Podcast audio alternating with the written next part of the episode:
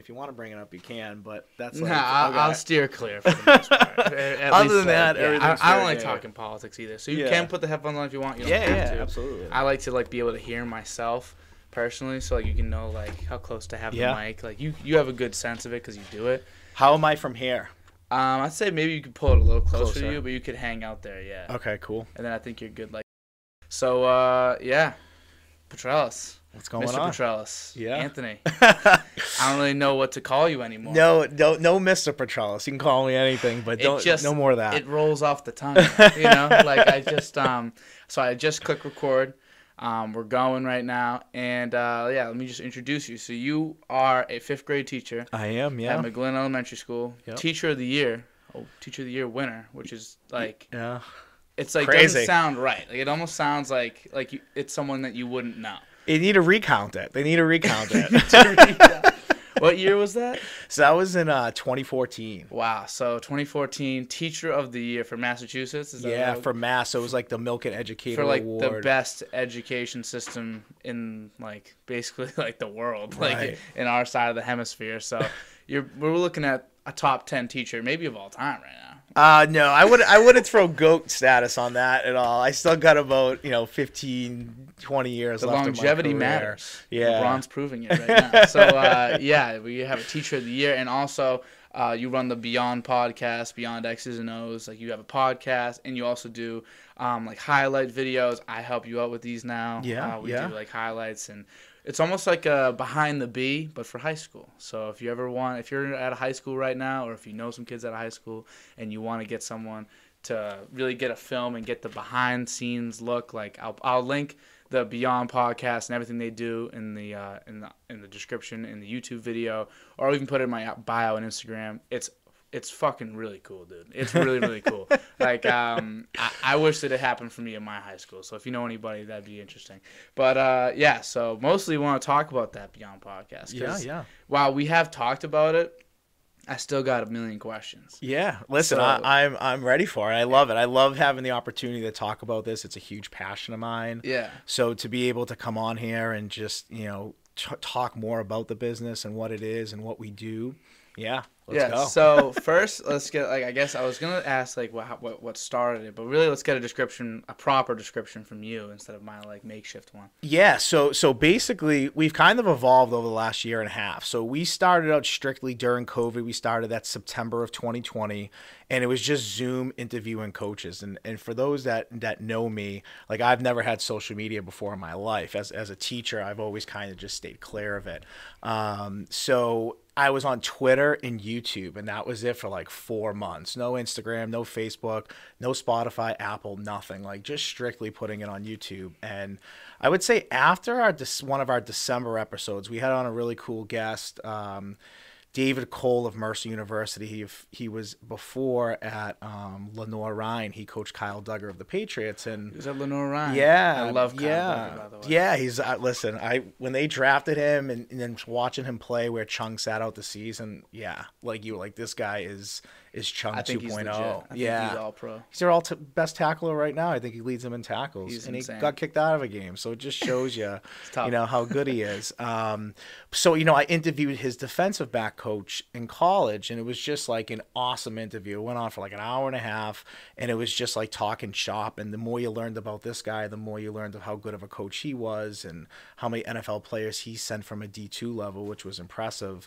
And that's the episode that kind of really put us on the map of people starting to really pay attention and you know for the first time requesting or asking how to come on. And at that time it was like high school and college coaches. I was still trying to figure out what i was and what we were.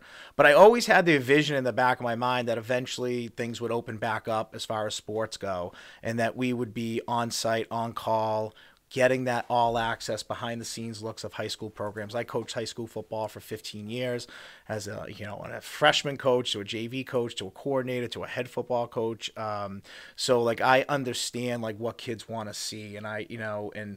You could be losing a game by 30 and you have a ridiculous catch, and that kid's not even upset about losing by 30. They just want to see that ridiculous catch that they had, you know? Yeah. And I've seen that too often to the point that, you know, this is kind of how I started really thinking about the business a little bit and saying, you know, I want to be more than just a podcast. I want to cover teams, cover athletes, cover cool stories, be different. Um, and there's not a lot like this in our area. So, um, you know, obviously getting on Instagram and finally getting a Facebook account and Changing Spotify and Apple. Yeah, changing my username like it was my personal name, and uh, it just grew. I mean, we have about 3,500 followers on Instagram. Um, you know, uh, we get hundreds of downloads every episode we have, and uh, it, it's cool. It's humbling, and you know, it's a year and a half of someone who is not super technologically savvy, who's figuring it out as they go, and learning a lot about how social media helps out, and um, you know, really beginning to grow the business at the at the high school level. So Yeah. it's been fun. I never really thought about, um, you know, because you've had fifty something episodes. Yeah, well, we're at right? 50, uh, 51 episodes right now. Yeah, and Yeah. Uh, obviously, like I was thinking in my mind, sometimes it's a little difficult. Like I do this weekly, I guess, and I did do bi week. I did uh twice a week for a little bit, and um, you know, so it was a little, but I didn't realize how much easier it is for me to get a guest than it is Yeah. for you, because you know you need it. You need to be a coach. You need to be someone legit, and there's only so many in the area that you know, and obviously you've made a network of connections. But like for me, everyone's on the table yeah. you know, as proof right now. Like this Right. is like, like it's not like this is the average interview for me really, but um yeah, so how do you kind of especially in the beginning before like that video and people started reaching out to you cuz I have people reach out to me all the time in general. Yeah. But um before people started reaching out to you, how did you go about getting like guests on the podcast? Yeah, it's a great question. So I kind of stuck to what I knew early. So, you know, having a network of football coaches helps a lot. Mm-hmm. So, you know, my first three guests were people personally that I coached with. You know, Serge Clavier was the head football coach in Arlington Catholic for 30 years. I took over for him. Um, I played for him. I, you know, coached under him. I learned everything I really knew in the game of football from him in, in a sense. So, um, you know, having him on, a Hall of Fame coach, it was just a very easy conversation, but definitely somebody that you're like, wow, this person's pretty legit. And, and it was a great conversation. Uh, and then I kind of stuck to that path. Jimmy Rabbits at KIPP Academy um, and Lynn started a program three years ago, was coach of the year, you know, within three years in the state. Um, and then Matt O'Laughlin, a very good football coach, head football coach at Arlington High School, also the head girls softball coach. They're ranked top 20 in the state pretty consistently. So it was nice to have those three to start Yeah. after having those three, it really was kind of like stalking Twitter, you know, looking up coaches that were staying active when they weren't playing because, you know, there was no fall season, there was really no winter season, or they were very abbreviated um, and, and they were different. I mean, some leagues started later than others. No one really had a consistent, um, you know, uh, I guess a schedule for that year. So it was really looking to see which coaches were kind of hustling on social media, specifically Twitter, because I find that, you know, that's where I find like 85% of my guests. So, um, you know, people that were coaches of the year are putting up cool content or, um, you know, really trying to keep their team motivated and active, even though they might have not been physically practicing or playing. So, you know, I really went for coaches that I didn't know after that. And I just felt like as long as I ranged it up and it wasn't just football every week, and that was something that I really made sure of being a football guy. I did not want this to turn into a just like a football podcast. It was important that there's a lot of different sports and a lot of great coaches and perspectives and ideas and how do you build your programs and I wanted to make sure we heard from coaches of all sports, boys or girls, did it matter? Um, and and that's the formula we've kind of stuck with from day one. You know, And that's really good because it's like it is niche, but like, and there is like a very specific goal that you're kind of getting out of each podcast, each like thing that you do with the teams in general. But like, you can do all these different sports, Right. So it is very like expansive in that way too. And there's like, and it's just kind of crazy because like I think about stuff like that. Like I think about it is in the end, it's very specific what you do, kind of Right. but there's it feels like limitless the opportunities. So when I think of something like what I do right now, it literally just is opened up like a million times over compared to that, and that still feels like an infinite amount of like guests, an infinite amount of like routes. So with all but with all that like in front of you, you know, like everything's right now is still in front of you. You know, like you got like the 3,500 followers, like it's building and it feels really good. But like with so many like routes open, what are like the kind of goals going forward? What are like the few things that you're like, all right, this is something I really want to make sure we open up to, or something that I want to make sure we nail, or what? Like, Yeah, I think you know this winter season is definitely for for me. This is a huge couple of months for the business. You know, we're going to be at a lot of different schools. We're going to be covering a lot of different sports and teams, and um, you know, you don't want to always put the same product together. You know, if you're offering schools, oh, this package of behind the scenes, or like for example in hockey, like we're covering games, but we're also covering teams that want us to cover a practice in a game. So getting on the ice on skates and and going through the drills and seeing how these kids practice and how the coaches coach and you know what things look like um, that's the all access stuff that's really cool. And so you know i want to build that. Like i want to be unique and different. So yeah it's cool we have all these different gigs in the winter but I want every team that we cover, every sport that we cover to be just a little different. That you could watch a video and see something different, and it's not the same beyond this is what you get. You get locker room stuff, game stuff, interview stuff, and that's it. Like I don't I don't want us to become boring. I want us to always be different and have something different and um, always evolving. I think to me that's over the next couple months that's really really important to me is that we build this business and show teams what we can do and what we can bring to their program. I mean, if you're a Catholic school, you're or a private school, you're competing for kids. You want kids to come to your school and for parents to pay tuition um, on when they could go to public school for free. And you know, Yeah. public school facilities now are beautiful. Everyone's going turf fields. Everybody's rebuilding their high schools. So you know, part of that, kids aren't necessarily going to want to leave that, and parents are pumping money through their taxes to pay for that. So they don't want their kid to be going somewhere else. anyway, you know? Right? You know, so um, to to be able to kind of do that for schools like we're going to be working with Malden Catholic and Arlington Catholic. I mean, those schools they they look at us as an opportunity to help shine a light on their sports programs. And you want to come play hockey here or you want to come play hoop here or whatever sport it is we're giving them the opportunity to get that all access to put something out there that they might not be able to do themselves.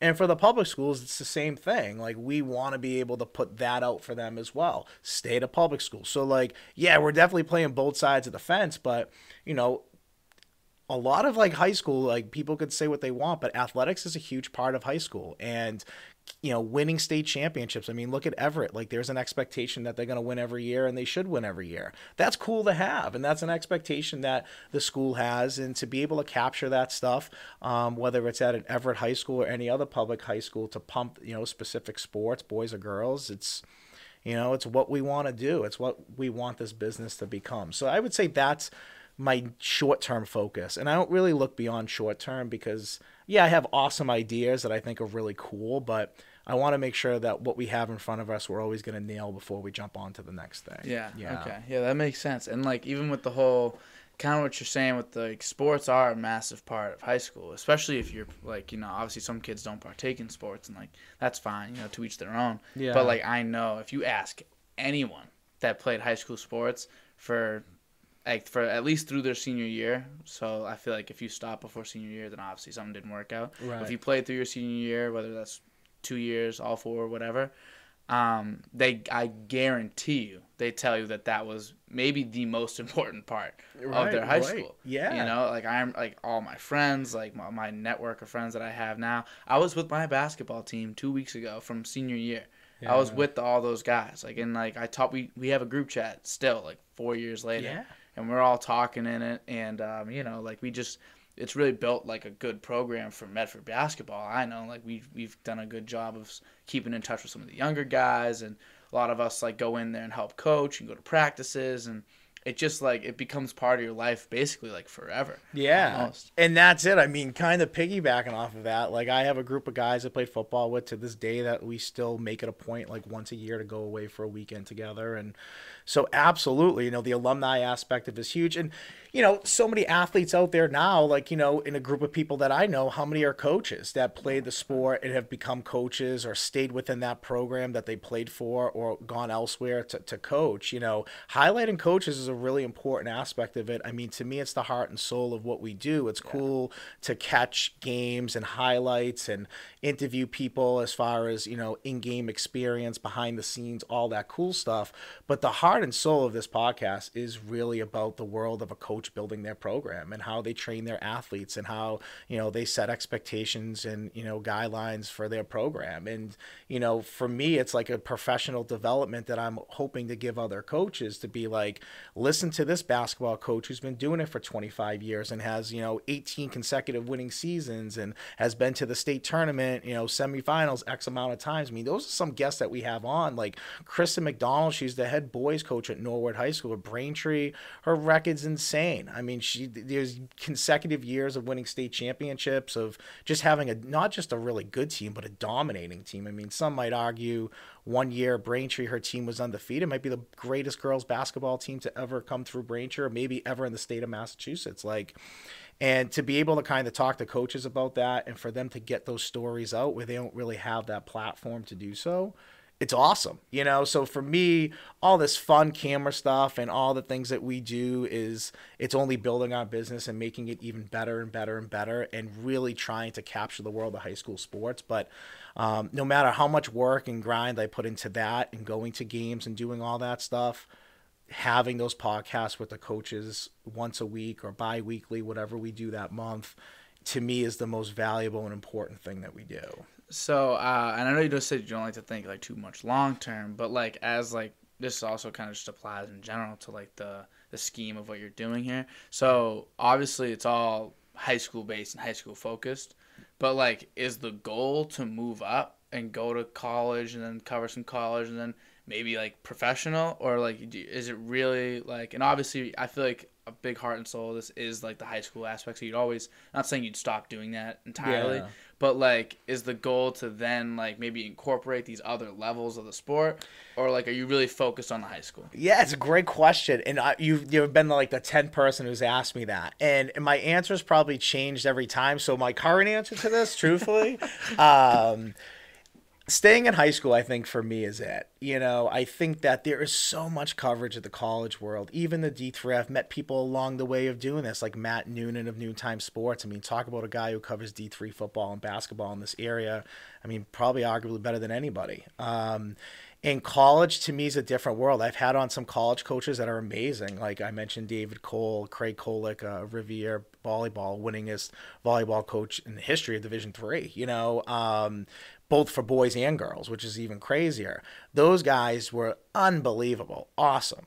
Um, and you know, I had Sean Quirk on, professional lacrosse coach for the club's uh, Cannon uh, Lacrosse Club, um, and he was unbelievable. And I've had some college coaches on that you know were awesome, and then they kind of ghost you and you never hear from them again, or you know stuff that you kind of talked about before the interview you don't really necessarily get from their end. Uh, and that's not sour grapes at all, but I think for high school coaches this podcast might be the first and only podcast they ever do, you know, Yeah. versus college or even the professional level. I mean, they're doing them all the time, I'm sure. They got to put their time in with media with this and that. And after a while, it probably gets like everything just feels the same and you kind of say the same stuff just to kind of get through it. And that's no knock on college coaches because there's plenty of college coaches I know, especially in the football world, that, you know, eat this stuff up and love doing it and coach clinics and do online clinics and all that stuff. So um, that's no knock to them. It's just a busy schedule. But high school, it's just for me, that's my world and what I have experience coaching. Um,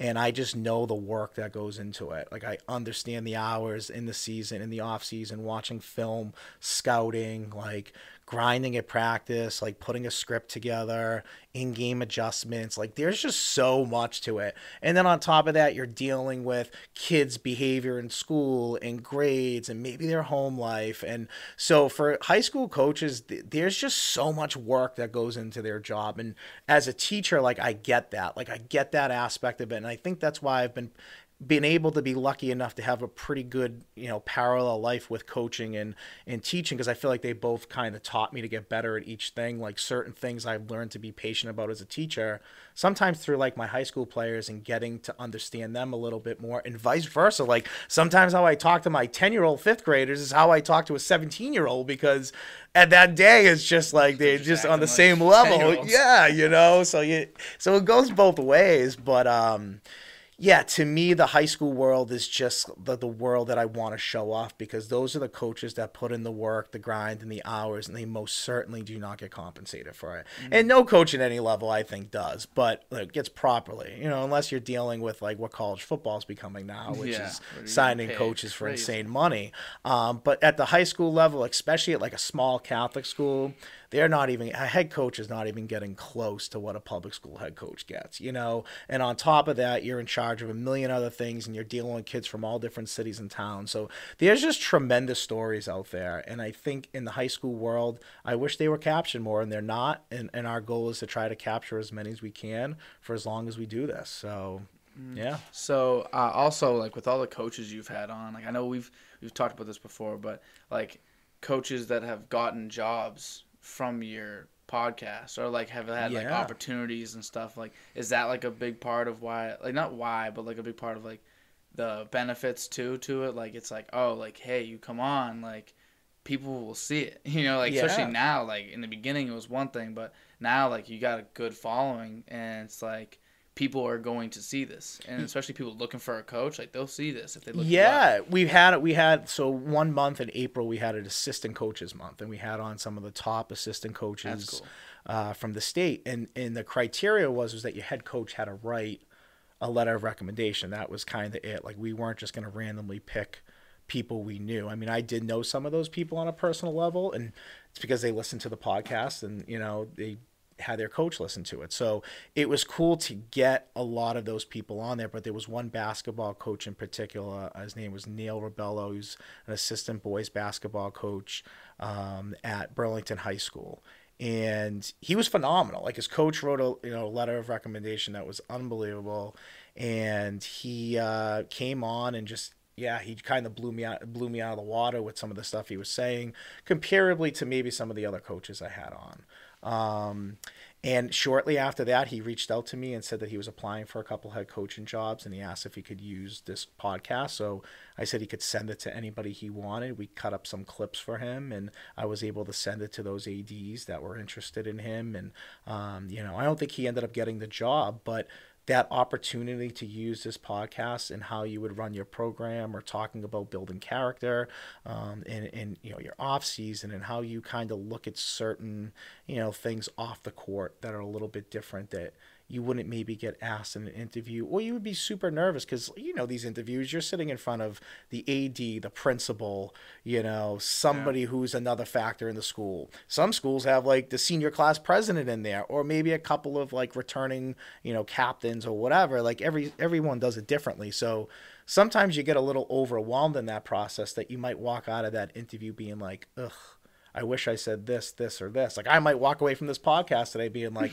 I wish I said this, this, or this, yeah. right? So you want to give those coaches an opportunity where they're at their home, comfortable doing it over a Zoom, and to be able to talk about the things that they do every single day. Like yeah, they're going to say everything they want to say, and there might be a few things they leave out. But there's a lot of good character pieces that I like to ask these coaches because, yeah, at the end of the day, I want to be able to help any coach out, especially the good ones, mm-hmm. get to that next level or get that next job or give them a leg up in that area. So that's been cool to be able to do that.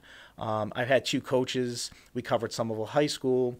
I covered Holliston boys basketball coach uh, Mark Champagne earlier in, in the year, and they're playing each other, you know, because they ah. listen to each other's podcasts. So, um, you know, in Holliston and Somerville are not close in distance, and Holliston's actually coming to Somerville for the game. So, um, it was cool to be able to like have two coaches who were listening to each other on the podcast to then say, hey, let's schedule a game you know against each other. I thought that was that was pretty neat for sure. Yeah, it's uh it's a really cool like just idea in general because like that's a whole world. Like I feel like all the because all the coaches kind of like how you were a coach and you get it. Yeah. Like it seems like all the coaches get it and like you guys are all like in it for each other and girls too. Like you're all in it with each other and realize like all the work that's put in and you know Holliston and um, Somerville like they see each other and like you know I probably heard something in the way they talked and was like okay yeah, yeah. he he understands the work that is like required and he and he's doing the right thing. Let me let me meet up with this guy and see what see if we can get a game going. You know,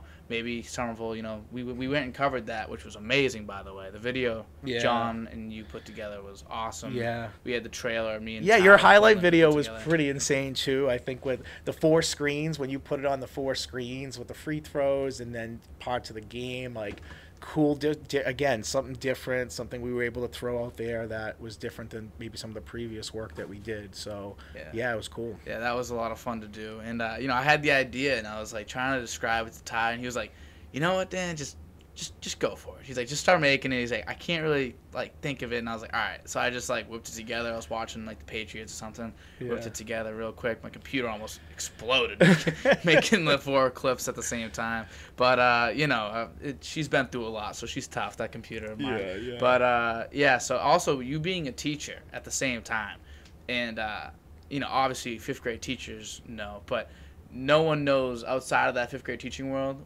how much work is put in better than me.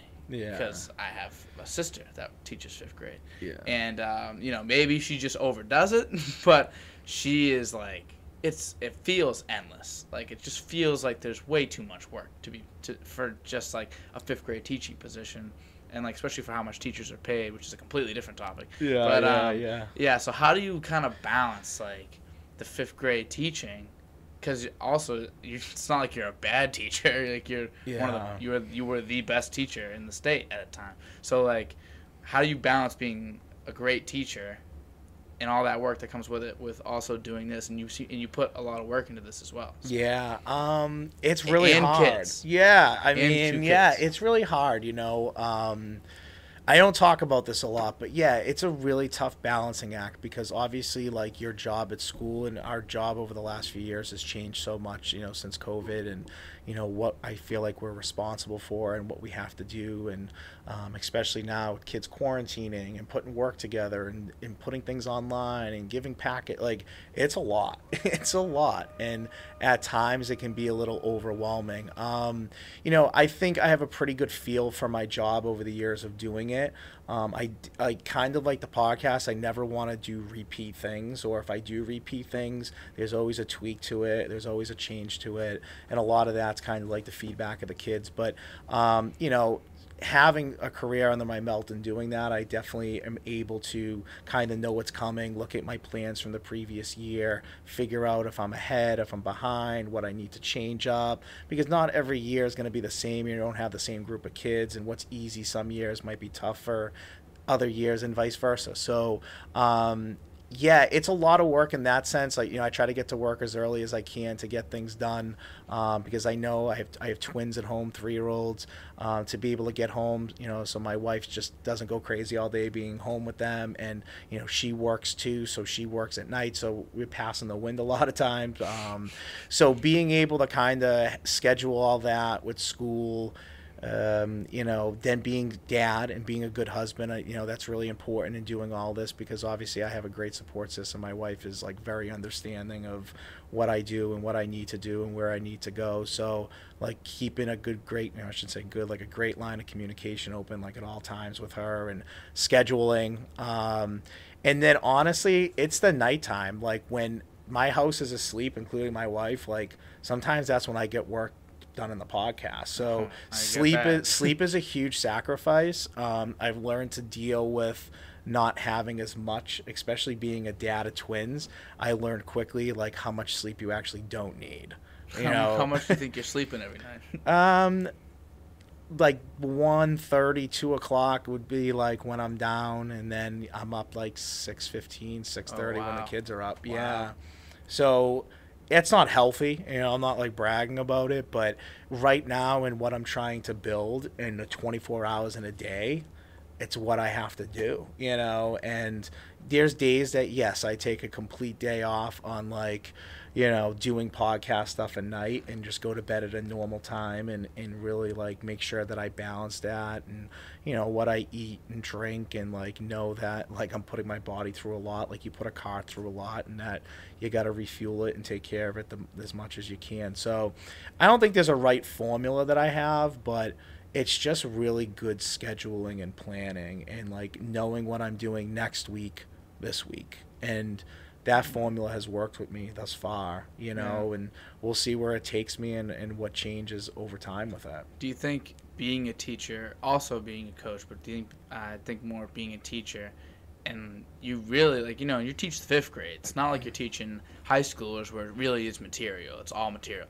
Like in fifth grade, at least what my sister says, it's almost like it's like eighty five percent teaching behavior. Yeah. You know, like in the end, like yeah, uh, whether that's disciplining a kid or just enforcing good behavior. You know, like when you get those good kids that like someone does something like really nice, really shining on that and like really enforcing good behaviors and all that. All the other stuff, like my sister never talks about the subject she's teaching. Yeah. She always tells me about. Yeah, it's hard to discipline and all because there's just always like a couple stories that you're just like, no one would believe this happened. Today. Yeah, like my my sister's got plenty of those. These kids are crazy nowadays. But uh, yeah. yeah, so like, do you think being a teacher and like really have to, having to instill in kids like organization and just keeping themselves on the ball?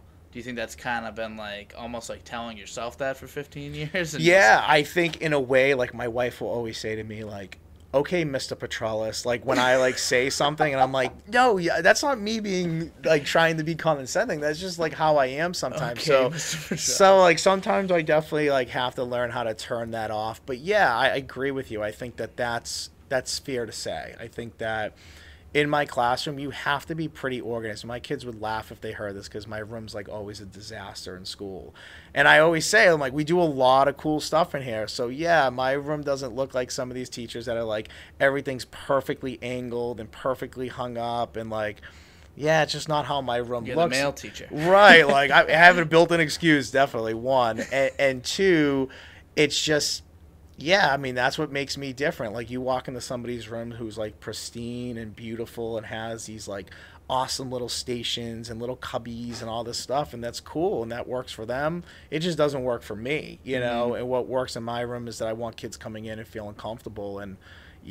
Find an adult who tells me that they work somewhere that they're uncomfortable and they like it. Like Yeah. it's impossible. If these kids want to learn, I want them to come into a room that looks different. I have sports stuff hanging up. I have Star Wars stuff hanging up. I have Marvel stuff hanging up. Like things that I know Love kids Marvel. like that we like, like as a grown man, you know, and it just works, you know. It just works. Like my kids will joke about it being like, "This teacher's room looks so much nicer than yours." I'm like, "Great," you know. Like you, you're right. Um, but yeah, you know, I think it's important like consistency and schedule. Like my kids know every Wednesday they have a multiplication test. Every Friday we have a spelling and vocab test. They know they're getting homework every night in math except the night they have a test and the night they take a test. So, um, yeah, you know, I think that that's really important because when you know what to expect, then you're already dealing with it mentally before you even have to deal with it physically. Plus, you also have an idea yourself. Like you know they have a test. You know Yeah, they have the vocab. You know they have the math. Like you know all this stuff. and then I know when I got to correct and what if they run over in the amount of time that is you know set aside for the test and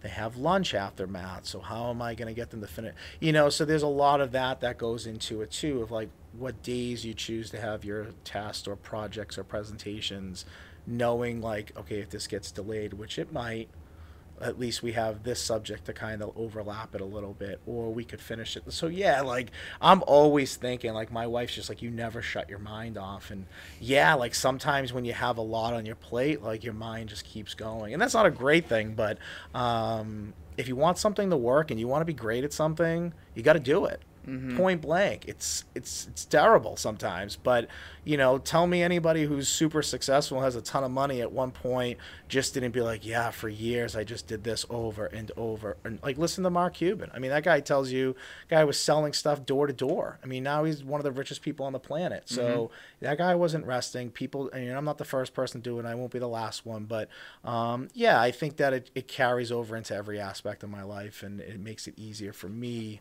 um, to then kind of teach that to kids. So I know, like, I feel like I'm definitely gonna be a, a little bit of the endorsement in this is gonna be you being my fifth grade teacher before. Yeah, yeah, and yeah. now like we've reconnected to like the Beyond podcast, whatever. Yeah. And I've had because I had Tyler, Who's Quinlan- also a fifth grade student of mine. Yeah, which, another- crazy. yeah, which is just hilarious because like Tyler reached out to me, and you know I've always kept in good touch with Tyler just because I feel like I don't know what it is. I just feel like we have a similar life goal.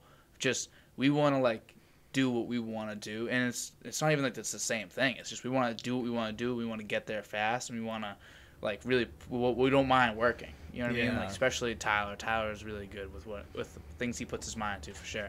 And so I've always kept in touch with him. You know, it's Yeah. funny. I was always close friends with Cam, his little brother, and uh, you know I always kept in touch with Tyler like separately as well. And so when he asked me, he was like, "Hey, like I'm doing this with Anthony." Like I don't know, and I was like, "Who's Anthony?" Yeah, was- yeah. He's just like, "Yeah, Anthony Petrelis," and I was like, "He don't got a kid." Oh yeah, age." he yeah he right away just jumped right to Anthony. There was no Mr. Petrelli, Oh, and I care. loved it because I'm like, thank God, you know. Yeah, he don't care. No, yeah, he don't. yeah, It's hard for me. I, I, I still, I just call, I just drop the Mister. I'll just say Petrelis, but like, Yeah. but like, it's it's difficult calling you Anthony. That's weird to me. So uh, Yeah. I don't know why it's weird for me, but like, I remember you as a teacher, and I remember just like, like you're an amazing teacher, and I just remember like you're one of my favorite classrooms, and it was like so much fun. Do you remember me as a student whatsoever? I do. Yeah, it's so funny. So when you when Tyler had said that, I reached out to John, who does the podcast with us, and I was like, you know, Tyler's brought up his kid Dan. He was super smart kid in school, like always nice, always super polite. No, I'm dead serious. You know, not that you're sitting here, and I remembered you. Yeah, I remembered you right away. Your mom was like super involved with the classroom. She did a Yeah, lot of like was. the um, like when we had like the PTG craft days and like all the fifth grade cool stuff that you do at the end of the year. Your mom was like the person in charge of everything. So yeah, I remembered you pretty vividly, and um, I was like, he's a smart kid, he's a nice kid. I'm like, this is exactly what we want on board. So yeah, yeah, I remembered you. You always did well in school. That whole crew that you had, you guys all, that was a good group. That was a pretty good class for the most part. I always mix up years a little bit. Like I used to always joke when teachers did. I'm like, how the hell do you not remember what year you had me? But now I get it. Like now I understand because it's it's so always. ago, I think you were my third or fourth year of teaching.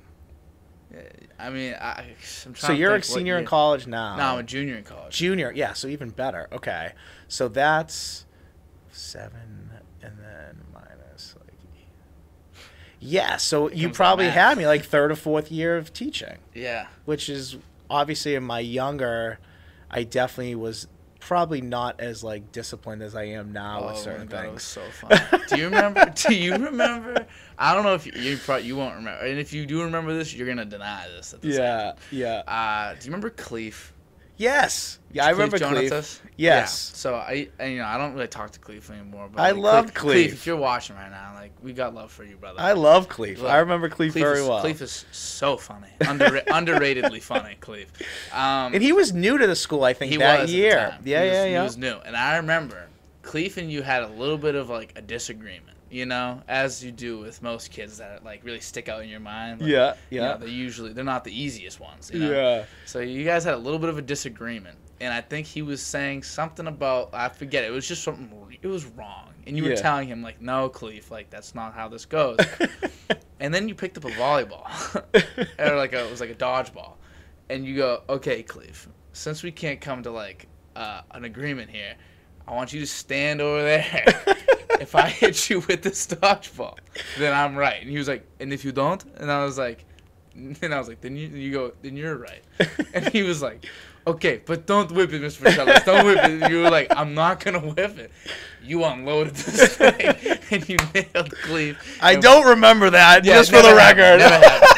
and he and he was dying, and we had so much fun. We were all laughing. Oh, that was uh, you know, like he just and like you know, we were just that was so much fun. That was yeah, you know, and I think with my younger, like when I was younger and I was teaching, I really don't recall that, but it Oh sounds God, like was something so funny that you know would happen in a in, in my class in my like mid twenties. Oh, You so know, good. I felt like there's probably a lot of stuff I could look back on and being like, but you know, I think that part of building a classroom culture, like a kid like Cleef, like we, I, I, any kid that really maybe had a behavior issue or has a behavior issue in school, you know, just yelling and screaming at them has never kind of been my style because, like, yeah, for the most part, they know what they did is wrong and they're on the defensive. So it's not about what they did is wrong; it's more about why'd you do it.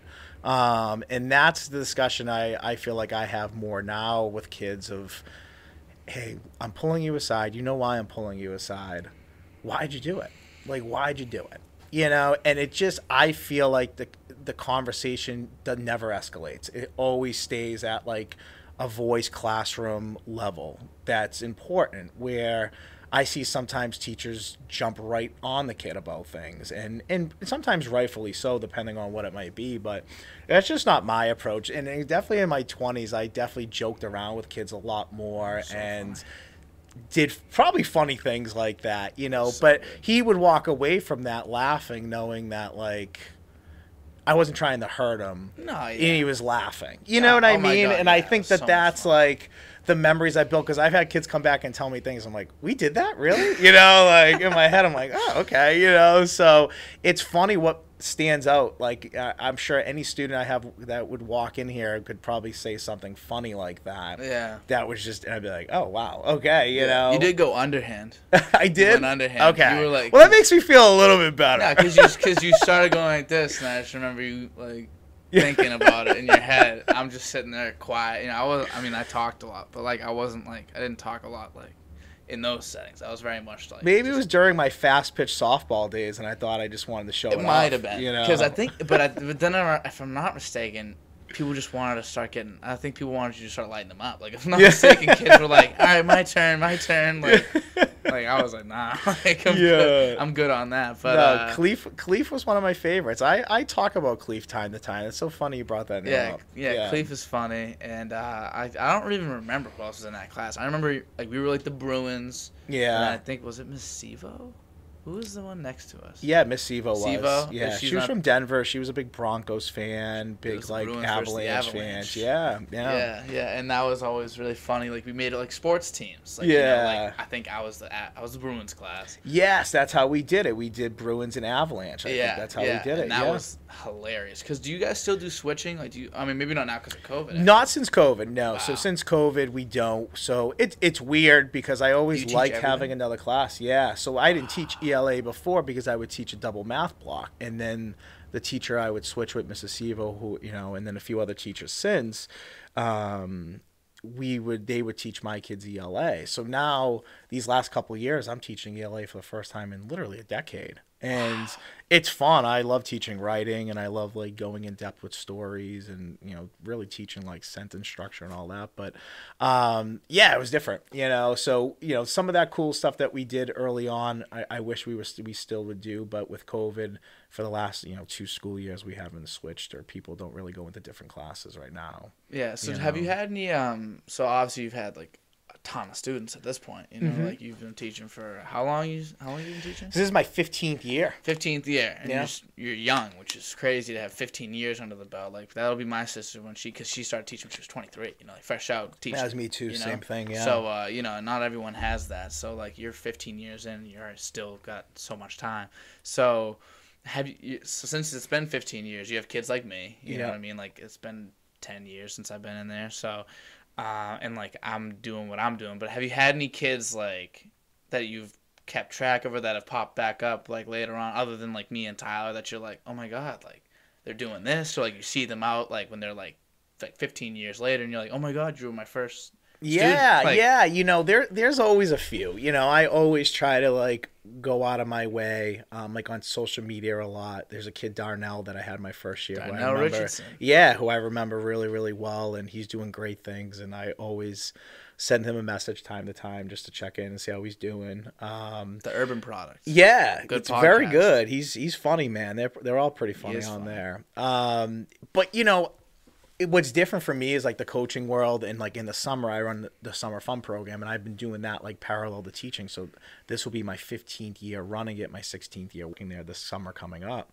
So I've always had students who then come work for me in the ah. summer, you know, so I get to see them at the high school level and then some of them work for me for like six or seven summers you know? So i get to really know them on a personal level and then i'm writing like letters of recommendation for colleges and then when they're out of college writing it for jobs um, so that stuff's pretty cool. That happens a lot actually, yeah, so even had, the world so this, coaching. I, our interaction isn't too new for you. No, no. It to me it just gets cooler every time. You know, because like you students. said, I mean, I'm I'm 38. I mean, I'm definitely up there, probably considered like what your audience might be younger, but um, you know, yeah, I consider myself still pretty young in certain ways, and um, it's always cool to sometimes have like former students or former players that like work for me or we we do something together. Like they always make me feel a little younger too. So Yeah. uh, it's it's nice in that sense, and it's like super humbling. You know, you you might you remember you probably seen teachers at the supermarket before, at the Yeah, mall, or just in Medford. Like and you're not always tempted to go up and say hello to them, or you're just like, oh, that's so and so. Like, and then you just keep walking and you don't really think about it. But when kids like kind of go out of their way to come up and see me or reach out to me about like a summer job um, or a letter of recommendation, I mean, that's like that's cool. Like Yeah. that's it makes me feel that like at least the first half of my career I've done a lot right. I've done Mm-hmm. a lot more right than I probably have done wrong. So uh, that's pretty cool. because Yeah. it is hard. Like you see a teacher, like even if I saw a teacher that like I loved, you know what I mean? Like even you know, because I was in fifth grade, I was very different. Like when I was little, like I mean, I I talked a lot to my friends. Like I always remember getting them my like progress reports, like needs to stop talking, like while I'm trying to See, I would have never described you as that. Yeah, well, that's see, that's the thing. Yeah. because either if I didn't have like a lot of friends in the class, I was mute for Yeah. the most part, you know. But like nowadays, like oh, like I don't stop. So yeah, well, you do this, right? I you do talk this. to I- everybody. I talk for a living. So if you told if I told anybody like that I was ever quiet, like they'd just laugh in my face. Like, but I was. Yeah. So like um. You know, so in a class like that, like even a teacher like you, like if I saw you out and about, I'd just be like, all right, let's not like try to get, give this guy a memory test right now. Like, Yeah, like, let me yeah. just leave him alone. Like, I'll, I'll maybe I'll run into him another day. But like, you know, some teachers like you just don't feel like, you know, like you made like a mark Yeah. in their minds, and then like you'd be trying to like jog their memory, and then you just don't want to deal with all that. Yeah. So you just leave them alone. So having kids come up to you Yeah. means not only that they liked you as a teacher, but also that they feel like you'd remember and that like it's worth that little awkward few seconds yeah. which like no one likes to deal with. But that few awkward seconds, then all of a sudden it's like, oh yeah, you were in this class with this and this. and Right. he's like, yeah, like I did this, and like you know, like thank you for the teaching and all that. And uh, yeah, so that's great. But um, another thing I want, I don't know if this is something that you'd want to discuss, but like uh, my sister always is always talking about like how a lot of the kids that she has, maybe it's because it's Lynn or whatever, like male teachers and like male figures in their life, like they're just there's just not that many. Yeah. And like in the world we're in today, like it's probably less now than there ever has been, you know. So, um, being a male teacher, yeah. first of all, does it feel like does it feel different? Like, do you really realize that you're a male teacher? And then also, like, do you feel like it's beneficial to have more like guys going into teaching? I had a kid on a couple weeks ago. He's a male. He's going Yeah. into teaching too, and he he kind of talked about it a little bit. I'd like to get your Yeah, thoughts. I mean, at the elementary level, hundred percent. I mean, I've been in my school fifteen years, and maybe in those fifteen years, like there was a gentleman who was a teacher there for about three or four years, and then he changed career, and he's doing awesome. Um, and then there's been a few that have come in, like like our PE teachers for the most part have always been female as well. So Yeah. a lot of years in my school, I'm the I've been the only male in our school. So I think at the elementary level, yes, other Medford schools there's males almost at every level, or at least more than one. yeah. Um, I think it's really important. I think it's a job that um, I I love doing. Like I love being a dad. Like before I came here, I was like up with my kids in the morning, like playing with their Christmas toys or things that they got, and and I love doing that. You know, so for me, like in a classroom, like I genuinely enjoy it. For the most part, work can be tough this year for sure, but for the most part, I've never in my career like dread waking up, going to work, be, like oh another day, oh Tuesday, like not really. I mean, I've had my days, yeah, as like anybody does, else. You know? or maybe you're a Um, little tired because you know four hours. Exactly. Oh Sleep. yeah, especially this year. It's just been a lot, but um, it, yeah, I think it's a huge responsibility, and I wish there were more male teachers at the elementary level because I think kids respond a little bit differently than males, and whether they maybe have a particular male figure in their life or um, that you know they maybe have you know just sometimes with kids they just click better maybe with a female teacher at times and other times they click better with a male teacher. And um, i think having that power that a lot of kids like i walk in the hallway and every kid's like hey mr p hey mr p like different grades. And mm-hmm.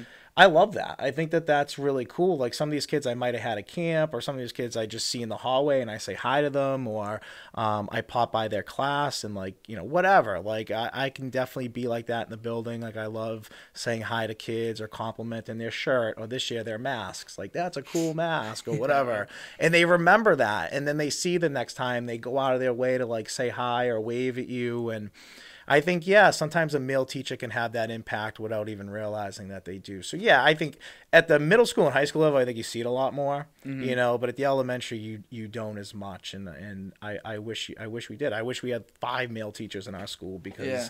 I think it would just make that much more of an impact uh, for kids that might need that male figure in their life. Because it'll never be like the majority, of, you know. No, but like it- yeah. even just like one more. Yeah, know, like, 'cause- every once in a while, I'm like, yeah, like I wish. And then you Or you one. come in like after like a Patriots game, and you just like you're like mad about it, or you just like want to talk to somebody about it, and you literally have no one to talk to about it, and you're in like kind of a bad mood about it, and or like when the Bruins lose, like I don't want to talk to people when they lose a series, you know, oh and oh my god. and you have you know no one gets it and they're like oh tough loss yesterday huh and you're like get out of my room like you know like get out of here Almost like almost like egging you on about it. yeah, well they just don't they're like oh better luck next year get Like, out of here Get out of here. It's like mm, it's like Bergeron might not be here next year. yeah I don't want to talk this about might have been year. the last run This might have talk been the about last next ride. year Yeah, I Uh, get that. So it'd be good to have, even for you. you know, yeah for your sake. yeah absolutely But uh, yeah, I was just like, it's always like you know, I learned so much from from my sister. Like she's always telling me something new about like like the theory behind it. Like she's like a real like student of like education, which Yeah. is kind of funny, you know. But um, and I and uh, another question I wanted to ask you though Yeah. about teaching, and I know I feel like I've kind of gone straight to teaching. Hey, listen. about it. But um, it's a big part of who you are. So. Do you feel like so you're teaching what 10 year olds? They yeah 10? 10 11 year olds yeah So like at some so you've been around 10, 11 year olds for like 15 years. So does do you talk to the kids like almost like equals in a way? Like do you feel like in a like they rub off on you at all? Do you learn things from these kids as well? Like yeah like this so year young, you know? this year, like, yeah, uh, the kids like know about the podcast and stuff like that because Yeah, it's on any of them see this? YouTube. Maybe, maybe, yeah, maybe. maybe they'll talk to me about. The, can we throw a volley, uh, dodgeball at this kid? Know, uh, no, but you know they they like they're big on YouTube. Like YouTube's huge over the last few years. What I've noticed, especially technology wise, with like the class that I had you know the last year and then even a half of year of covid being just strictly remote um, these kids all have youtube channels like even nowadays when i ask kids what they want to grow up be when they grow up every year being a youtuber there's like more and more kids saying that you know? So um, where we just started the podcast on youtube really like i said to begin with a lot of kids were like finding my channel and being like, "Oh, you YouTube famous? You have a YouTube channel?" and they would just follow it. And like the other thing I take a lot of pride in our content is like I don't swear, I don't say anything bad, I don't say anything disrespectful. Like it's a good listen, you know. I'm mm-hmm. trying to highlight people. I'm not trying to spin any negative light on anything. I mean, there's enough of that out there that, you know,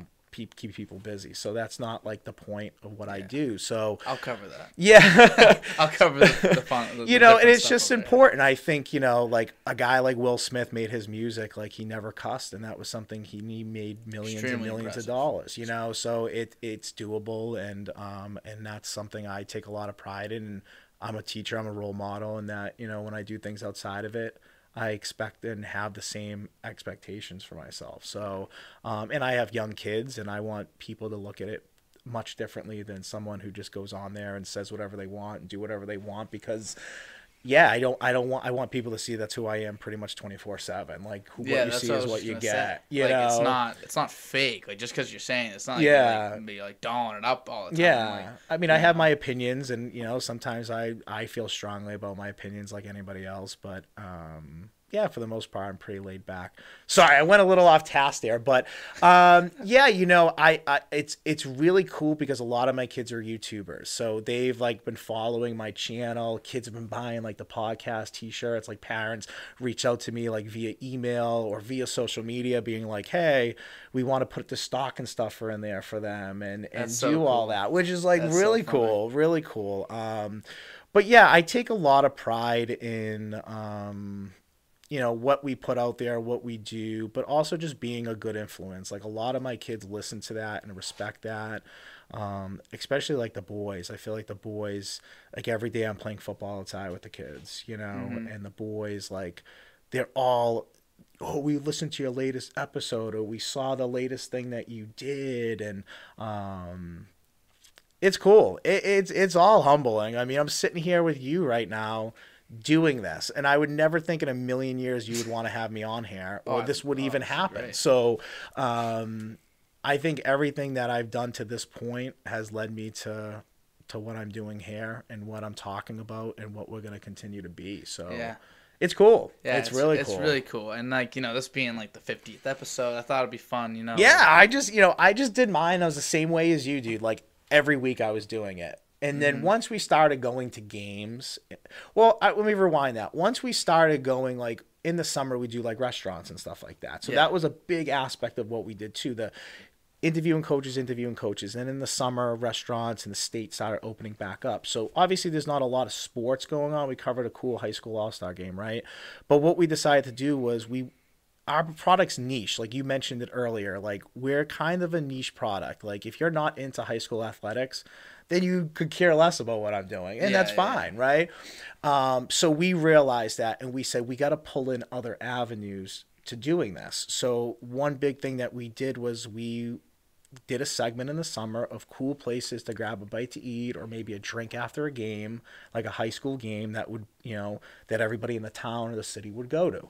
And we kind of stayed local. Again, talking about former students and former players, like one of the places that we reached out to and talked with was Razzo's, and the manager Jake there, Edmund, was a kid that I coached in football and a kid that I didn't have personally in fifth grade, but was a fifth grade. His brother went there too. So, again, kind of like having that conversation of Mr. Petrelis or you know, like Anthony, you know. Um, so places like that, and then we did John Brewers, we did Salvatore's, we did um, we did all sorts of places, and and and from that is when we really started to kind of get people reaching out about sponsorships and reaching out about advertisement Yeah, space. John Brewer's getting another one right now. Yeah, and yeah, John Brewer's getting another plug here. I mean, they sponsor us, and they've been great to us. We have an awesome relationship with them. You want And to sponsor me? Go for it. They would never and and they like kind of bought the vision. You know, um, we went in there, we cut a cool episode. Gene Bain, another awesome college coach I had on, by the way. Gene Bain, when I was talking about college coaches earlier, Medford guy. You know, Medford's all time everything in basketball. Um, awesome dude. But he came in and did the John Brewers episode with us, and it was awesome. And you know, shortly after that, they've reached out to us just saying that you know they wanted to kind of work together and um, they were looking to do some things a little differently. And for us, it was kind of our goal. We were hoping with one of those places we would hit off specifically there, and it and it ended up working out really well in our favor and their favor as well, I think. And um, we've been doing a lot of stuff together. Have like a sign up there, and to have coasters with our podcast on it, with our handles on there, and yeah, it's uh sticker. I mean, it's cool. It, yeah, it's really You got cool. a banner for. uh Is it for that? Is it for? John yeah, Brewers? so for John Brewers, we have a cool like That's wooden cool. sign, and actually after this today, uh, a couple of our other sponsors I have signs for too that I'm going to be dropping off as well that they want it hanging up at their establishments. Dave over at Boston Physical Therapy and Wellness, uh, and Anthony Buccieri over at Built by Buccieri. So I'm going to be making some pitch stops today. That's really cool. uh, I was dropping I was off. dropping off hats the other day. I felt like felt like a millionaire. I Yeah. Was like, ah, here's your hats in your mailbox. You know. Like, Yeah. I'm just like, up, dropping off a package. Like, here you go. People were just, uh, people were awesome about the hats. People were awesome about that. I got to get you a hat. Yeah, So, I listen. I will wear it around everywhere. I'm a big hat guy. As I'm losing my hair and my head, wearing a hat is even more important to keep me looking young. So I always say, I was always like, hey, like you know, like I have um, some family members that might be losing hair right now. You know Yeah. who you are, and um, and uh, you know, I was always saying like I feel bad because I I'm one guy I do not care about my hair. yeah, Physical appearance does not matter much to me, like whatsoever. So I have no issue. I would if I was losing hair, I'd chop everything off. I have no Yeah. problem being bald. Uh, you know. yeah, have and I and I think it. I'm there. You know, it's um, I'm not bad yet. Not- I mean, I, I'm not bad. I'm not like, all right, buddy, cut your hair. But like, yeah, there's a little bald spot in the back, and uh, it's it's growing daily. And so, yeah, at some point, I'll definitely have to buzz it all off. But um, yeah, I'm not there yet. You No, know, no because I'm not ready for the next 30, 40 years of my life. I'm not gonna have hair, so I'm gonna hang on to it as long as I can. A little as you should. You know. as you should. As you should. I just wish, like you know, I feel like you know, knowing my family heritage. Like I looked up the tree, I looked up the line. I'll have hair. I think I'm pretty certain I'll have hair for my whole life. It's like I thick hair, so um, I wish I could trade with someone. You know, Yeah. someone that really like you know, some people have like real separation issues. Yeah, When it comes to yeah. their hair, like they get to that age, like I'm sure, like a lot of your friends, like it's time. you Oh know? yeah, yeah. I have a few. I have a few. Yeah. and Yeah. definitely like some of them really hang on or like just all out denial. yeah. I wish I could trade with these people and just give them my hair and I'll take the bald. Yeah. Just because, like you know, like I'm, com- I'd be completely okay with it. Yeah. You know, and I just feel like that's a that's a thing that I wish I could take over. Completely, completely sidetracked right there. Hey, But, listen, uh, I listen. It's a great conversation piece. Uh, yeah, I you know, I'm I'm getting close to that like comb over on the bald spot a little bit. So when I when I get too much there, then yeah, it's coming off. Yeah. Well, once, you feel like you're seeing too much, you're like you'll you'll know. yeah. You'll know, and if you won't know, your wife will know. Yeah, So, she'll uh, say so. She's a hairdresser, so I think Oh, she'll give me she'll give me the fair assessment of like it's time, Yeah, and I'll be like, okay, and you'll be like, no, I don't know. She'll be like, Mr. Petrella. yeah, yeah, okay, that. Mr. Petrelis, yeah, exactly. So uh, she must be like your rock then. If you, you Yeah. got all that going on, like she must be like the best. She is. She honestly just like it's it's crazy. Like even coaching wise, like coaching's a lot of hours. And you know mm-hmm. when i i'm in something i'm in something like i'm all in. And she knew that about me and like the patience of like going scouting and you know but also like bringing it home. Like there's plenty of games after we lose a game like i bring it home and i'd be like mad and especially as like a defensive coordinator if we got lit up oh, or like we let up like you know to me in high school if you can keep teams under three scores for the most part i think that's you know nowadays offensively teams score a lot. So you know, was, your goal is always under you know your goal is always never to let teams score. But um, you know let the other certain team teams you able to drink know. 21 and under. yeah you're like certain teams that you know that can score you're like all right if we can keep these teams to two scores that, that's we've done our job you know? Um, so you sometimes take that home with you a lot. And you know my wife had to deal with that for a long time. And just like the schedule and me not being around especially when we had twins um, and i was a head coach it was you know, our babies had some medical issues early on. My son had a surgery, you know, before a year. Um, both are diagnosed with autism. You know, my daughter has, you know, a few things going on that um, we she gets support for, and you know, we my wife had services, so she's she's done a lot, you know, and during that time period, obviously, I stepped down from coaching, um, and I kind of started this business not too shortly after. So the good thing is, is that like our lives are pretty routine and scheduled. That we communicate with each other really well. But yeah, I wouldn't be able to do any of this without her. Um, and even like her support at times when I'm like, eh, I don't think this is right. Like it's kind of her voice of reason that's like, what are you talking about? You know, like you Yeah. just went on for 20 minutes telling me this, you know, that it's gonna like, why don't you know? And she kind of like talks a lot of sense into me a lot of times. And I would say that's like the one person in the world that can like really balance me pretty quickly when I'm kind of going back and forth a little bit. I'm very lucky. My wife clutch. is like the best. like she's yeah, and I'm like kind of out of my mind a little bit too. So like she definitely puts up with that and the ups and downs of everything. But yeah, she's the best. I love her. She's, So uh, you know, so you kind of needed to step down from coaching out of necessity. yeah, I would say necessity, but like if I'm being truthful, yeah, it was overwhelming. I think everything that was going on, I was just overwhelmed, you Yeah. know, and I felt like I needed to put my priority more at home. And if I have to do that, that's okay. I think a lot of coaches make those decisions. But then I also have to be fair to the program and be fair to the kids and say, I can't give you guys a hundred percent. And giving them seventy percent. Like I cover this now because I want to cover the work and grind that goes into coaching and training and being an athlete and your off season and all that stuff.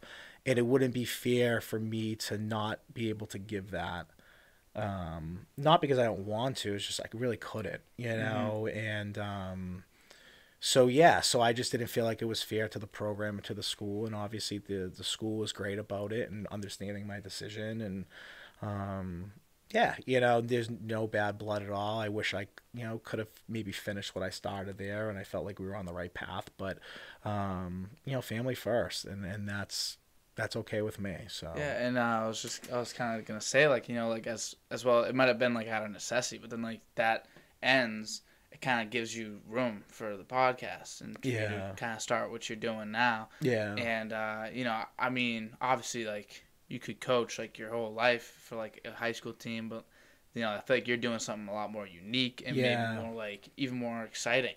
You know, Right. because it's new.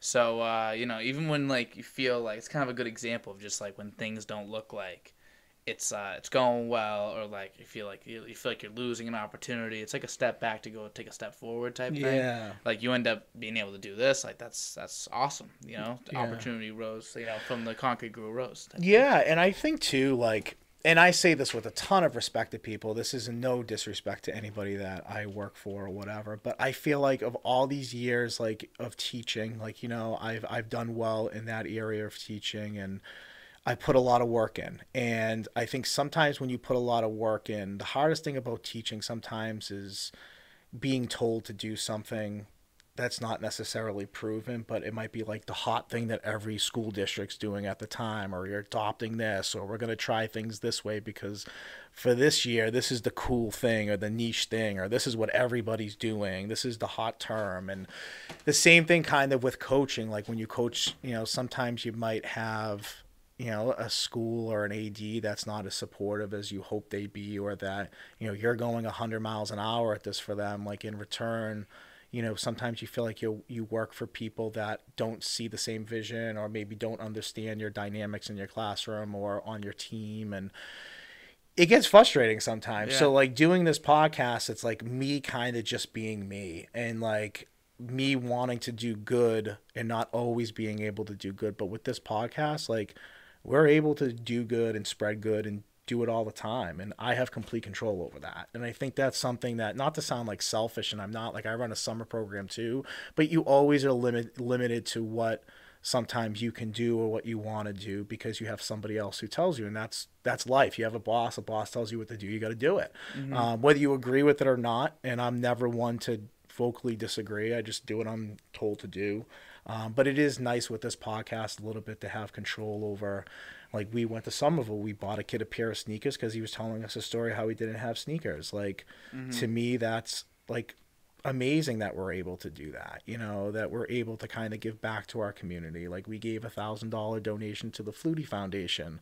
You know my children are diagnosed with autism. That's what that foundation is all about. We were able to donate a communication board to the school that they're going to be attending next week you know actually next week so um Wow. Starting up school. yeah so so we're we want to be able to do like these awesome things and give back and sometimes it's not the easiest thing to do in my other jobs you know so in this having complete control like i want this to be my personality at the end of the day my personality is yeah, like I care about people and I care about the well being of people, and that's something I pride myself on for a really long time. And you can talk to as many people as you want. I hope that's one of the first qualities they mention about me, you know, is that what you see is what you get, you know, mm-hmm. and I, I hang my hat on that a lot. So um, it's nice to be able to do this too because I'm making a coach's day, I'm making an athlete's day, I'm making a parent's day, I'm making a school district's day.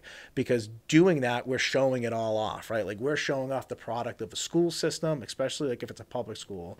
You're showing off the school system from the super up top to the principal of the school to the athletic directors to the coaches to the student athletes and those teachers that might impact them. So like us doing what we're doing, yes, like small scale, cool videos, social media, you know, doing podcasts with those coaches. But then on the bigger scale, like we're showing off the school environment, we're showing off the student section, we're showing off the, you know, football games in the fall, like we were showing off cheerleaders, the student section, rating the concession stands, talking to parents, talking to the athletic directors, like even some of them talking to the principals. And the feedback that we've gotten is that the entire school district is showing it on their social media. It's not just the football team or just the basketball team. It's the the mom's page, the school page, the fa- this Facebook page, that Facebook page, and that's like what we're trying to do at the end of the day is like bigger scale. We want to show off a district, a city, or a town to keep kids in school if they want to stay at that public school, or the opposite. If we're doing it for a Catholic school, we want to show off that environment, those alumni, those whatever. Because let's face it, most people that go back and coach, their first starting point at least is where they played because Yep. they know that coach, they know that program, they know the city and town, they know the system, like they get it.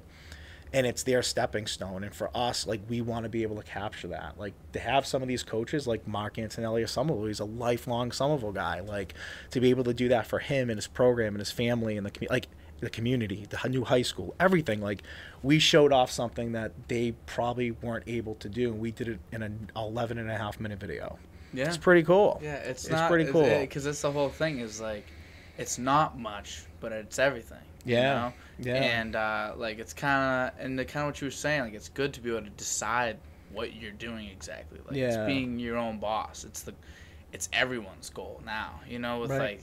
Especially over these past like two years, it really expedited the process. But this has kind of been a long time coming of like everyone doing what they want to do Yeah. separately, you know. And um, it kind of what you were saying, like these kids now, you know, you see more. You you give them a sheet in the beginning of the year. What do you want to be when you get older? Is the first question. Right. And they answer, "You- I want to make YouTube videos, or I want to like have a podcast. I want to do be on TV. I want to do this. I Yeah. want to be my own boss. Is basically what they're telling you. Yeah. You know, and uh, you want that, and like I want that. Like I'm trying my best, and I feel like it's kind of like a like a thing that everyone is really not only everyone always has always wanted it. I think Yeah. it's just recently it seems possible. Yeah. Like with I think so. avenues. You know, you look at all, you look at everybody now. I mean, everyone has the access of doing this from a studio or doing this from home or doing this from wherever. And yeah, it changes the game, especially if you're on top of it and you know what you want to talk about and you're organized and you have the right guest on. I mean,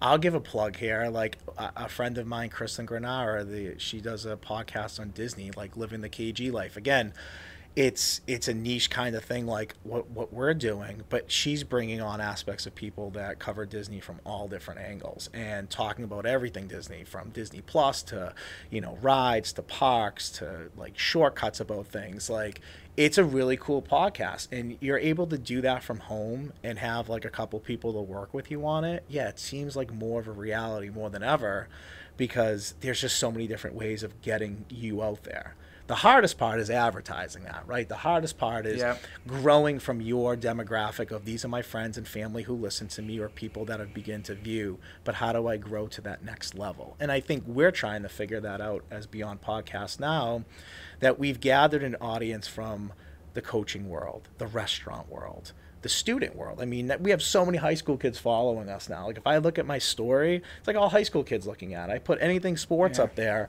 they're all following it. You know, Yeah. I put an old clip up there or a throwback clip up there. I tag that kid in it, and that thing ha- is at like six, seven hundred views before like twelve hours.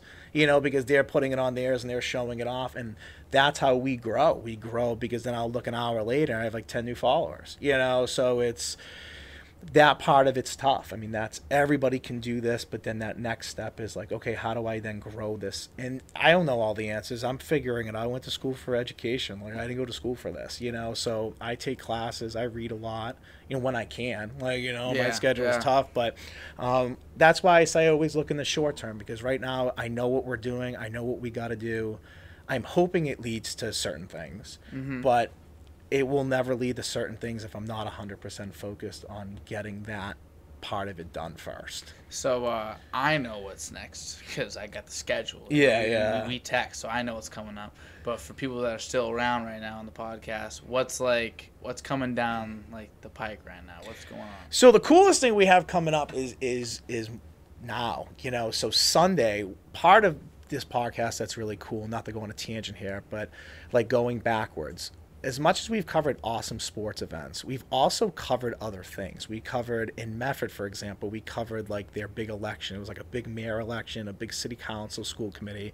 Being a teacher there, I don't live there, but just hearing all about it. Um, and I know some people personally that run for that stuff. So um, it was interesting, and I thought, hey, let's just kind of go around and tape it and interview people, and it ended up just kind of being really funny. You know, it was like six, seven minutes of it, and that led to this Sunday um, the mayor of Medford, she she won uh, her reelection. She reached out to us and asked us if I would MC her inauguration, uh, the city's inauguration for this Sunday. So something that's completely off the sports topic and sports world, Really fun though. but a lot of fun. Uh, super nervous. Uh, obviously, uh, we were talking a little bit about it beforehand. Like I am, I'm a little nervous, but um, that's like when I talk about growing that next step. It's like doing little things like this. That again, your product, my product is so niche. You got to grow off of that. You got to have branches, and we have the main core stuff, and we have the Friday night light football stuff, and now we're jumping into the winter sports. So I have that January second, Sunday, January second, and then after that, the month of January, we are slammed. Like we're going to be covering all sorts of sports at Malden High School, Malden Catholic, Medford High School, Arlington Catholic, Stoneham, um, Burlington High School, um, Holliston High School. So we're we're kind of going to be going to a lot of different places, and we're really excited to cover basketball, uh, hockey, gymnastics, swimming. Swimming. Yeah. So I mean, we're it's not like we're covering one or two sports. We are legitimately covering all different types of winter sports. So we're pretty slammed. I feel like we have a pretty full schedule, and uh, that's the other thing. I think knowing when to just cut off like what you're doing, right? Because it sounds great when you're wanted to do this and do that, and teams want you to cover this or cover that. But like for me, like I have kids at home, you know, and Yeah. I have a life, and my wife works, so it's not just like me being able to um, just okay, yeah, no problem. It's like I got to look at my schedule. I got to talk to my wife. I got to, you know, like we sat down the other day and went over our schedule for January and February. But um, you know, January we are loaded. February we are pretty loaded. Um, and then I have a few things brewing after that. Um, you know that I, I'll keep more on the hush right now because it's really cool and i and i really want to kind of hang on to it for a little bit Yeah. longer but um, you know we have theme months of what we cover and different things that we're doing and you know between winter sports and spring sports in high school there's a significant amount of time a couple of weeks before the next one begins so we have a couple fun stories that we might be covering in there and um, and then before you know, we'll be back in the summer, and we plan on kind of revamping our main core segment of going to some more spots, a cool place to grab a bite to eat or a drink after a game, and show off their inside, their outside, or whatever. So, um, yeah, there's a lot definitely in the pot brewing, but um, you know, right now, like I said, I'm a pretty short term guy, and we're just we're gonna knock it out of the park. We're gonna change the way high school sports are looked at, viewed, um, and and seen, at least in Massachusetts. And that's that's our goal. I think we have a pretty good plan of what we want to do, the kind of access we want to give, and the more and more we talk to coaches about it, the more and more they're all in and all on board with it. I think they're starting to see the vision that we've kind of presented here today with getting that all access behind the scenes looks that no high school program has, or at least if they don't have a hire a camera crew to come do it. Um, we're doing it with our phones. I mean, that's the crazy part. Like, Yeah, we got phones, we have speakers for the phones you plug in, lights. I mean, that's it. We're not rolling in with a truck full of stuff. Like, Yeah. we're coming in with very simple sm- little bag that we might carry in with us to have some of the stuff, and that's it. Like, Yeah. that's what's great about us. Yeah, you just know, like hanging out, like, hi, we're here. yeah, and we tell the coaches like you won't even notice we're here. Like, you know, and that's what's cool, like talking to them and seeing what they want to catch and what they want, but uh, you know, at the end of the day, we're invisible out there. And I think that that's what also sells programs. It's not us constantly haunting the coach like, "Hey, hey, can you make sure you do this?" or "Hey, can you make sure we do that?" Like,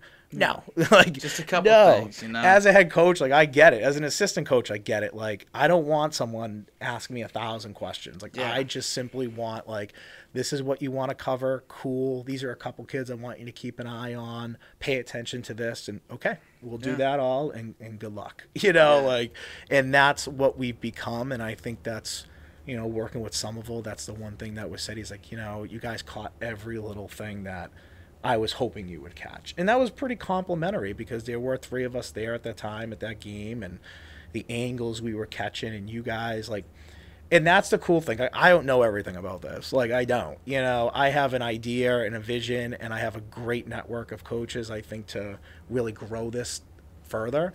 But it's, you know, we put a thing out for interns and boom, you and Tyler came popping in and football was my world, so it was a little bit easier to like navigate and figure out. But you know, I don't. I'm never been a basketball coach. I didn't play basketball in high school, so Mm-hmm. knowing angles and where to stand and where to catch things, you guys have been super helpful, and um, I think that that's what is going to help this grow like long term. Is more people, more kids wanting to come on here and get hours and learn how to work, and you know, especially if they have a great background in communications and editing or iMovie or you know just want to kind of get their feet wet because this is something they might want to go to school for.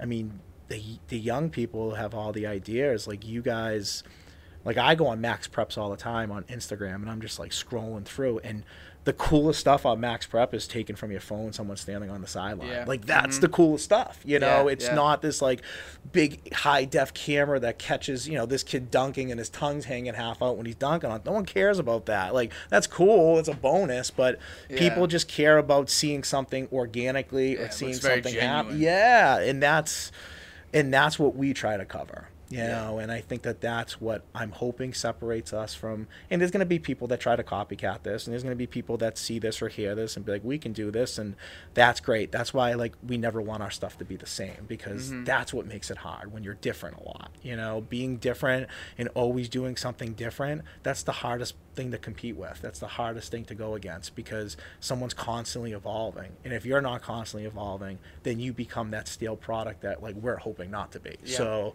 um, yeah Yeah, and uh, you know, it's one thing. Like I remember look, I remember looking at this like a long time ago. Like I remember looking before, like way before I was like interning, way a long time ago, early on. I remember Yeah. seeing like the Instagram and just being like, you know, I didn't really think too much about it. I was like, oh, this is cool. You know, it's just mm-hmm. like that, and then I just moved past it. But then like literally like five minutes talking to you, and I think this is really good. Like doing something like this, and like anybody that sees it is gonna like fully understand now yeah like once you see like how passionate you are about it and how like real you are about it and like you're taking a lot of time into it you're thinking ahead you're scheduled you're organized it's like and it's real like it's not like it's like an idea you have like it's actually you're actually happening like it's actually happening all at once i think that's what's gonna kind of get people to be like i love this idea yeah it brought me from liking it to loving it very Yeah. much so. So I feel like this was perfect for you.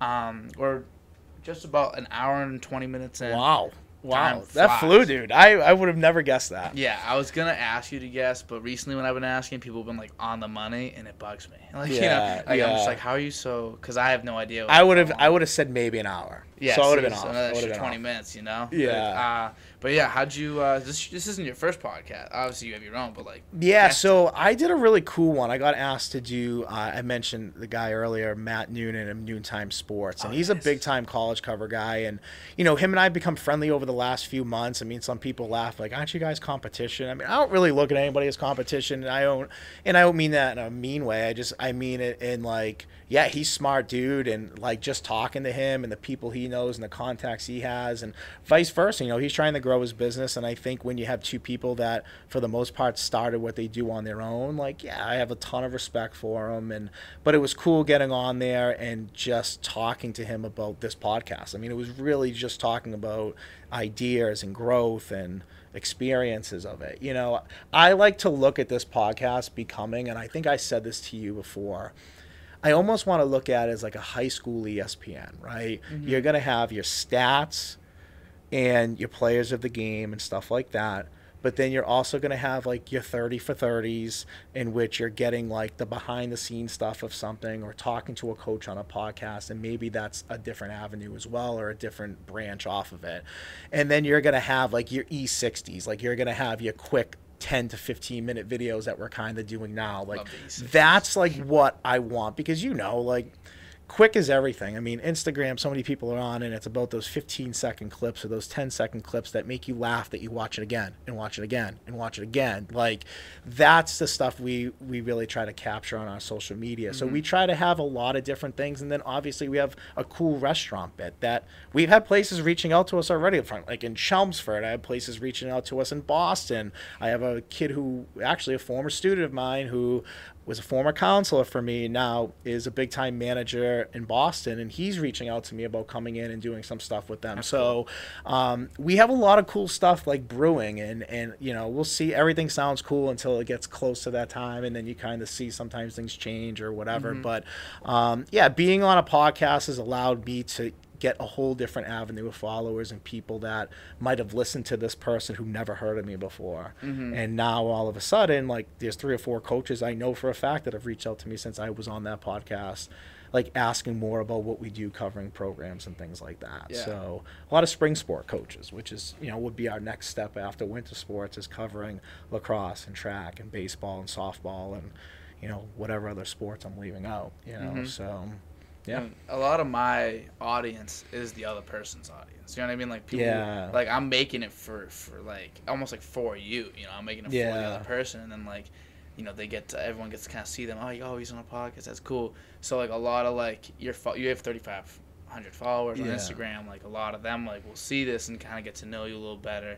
And I think that's just great. So um, yeah, I'm really excited to actually get this out. This comes out on Saturday. Cool. So yeah. it's Wednesday. New Year's Today Day, Wednesday? dude. Today's Tuesday. Tuesday. Tuesday. It is I'm like that every week. I, Oh, I'm like, what it's day is it? Like it's terrible. I'm, Yeah. on, I'm on, don't my, with my semester. Days don't matter anymore. It's- Yeah. it's, night or it's or it's morning. That's all I care about. But um, yeah. Did you enjoy your experience here? I loved it. Uh, this was pretty cool. Like you mentioned earlier, you know, former student of mine, you know, work on the podcast with me to be able to come and do this and support you. Um, Yeah. It's great when people support you. Not everybody understands this world a little bit, you know. So when you're doing it and you're in it and you understand like the technology work that goes into it, the editing, but getting guests, setting times up, getting people on the same page, and you do it in person, so that's even harder. You know, it's even harder to get someone on the same schedule as you part, in yeah. person. You know, versus doing it on the computer where or on a Zoom, like yeah, everyone's nights and days are a little bit more open in that sense. But I respect the hustle of being able to come here and do this with you. I think you're onto something great. You're a great conversationalist, and I think that for an hour and twenty minutes to go by and not even feel that way, I think you're definitely on the right path of what you're doing for sure. Thank you very much. Yeah. Well, uh, yeah, we kind of got a good one here. Yeah, absolutely, I'm really brother. excited to get this out there. This is gonna be so much fun. Thank you very much for coming. Yeah. And uh, yeah, thank you for peace out, everybody. Awesome.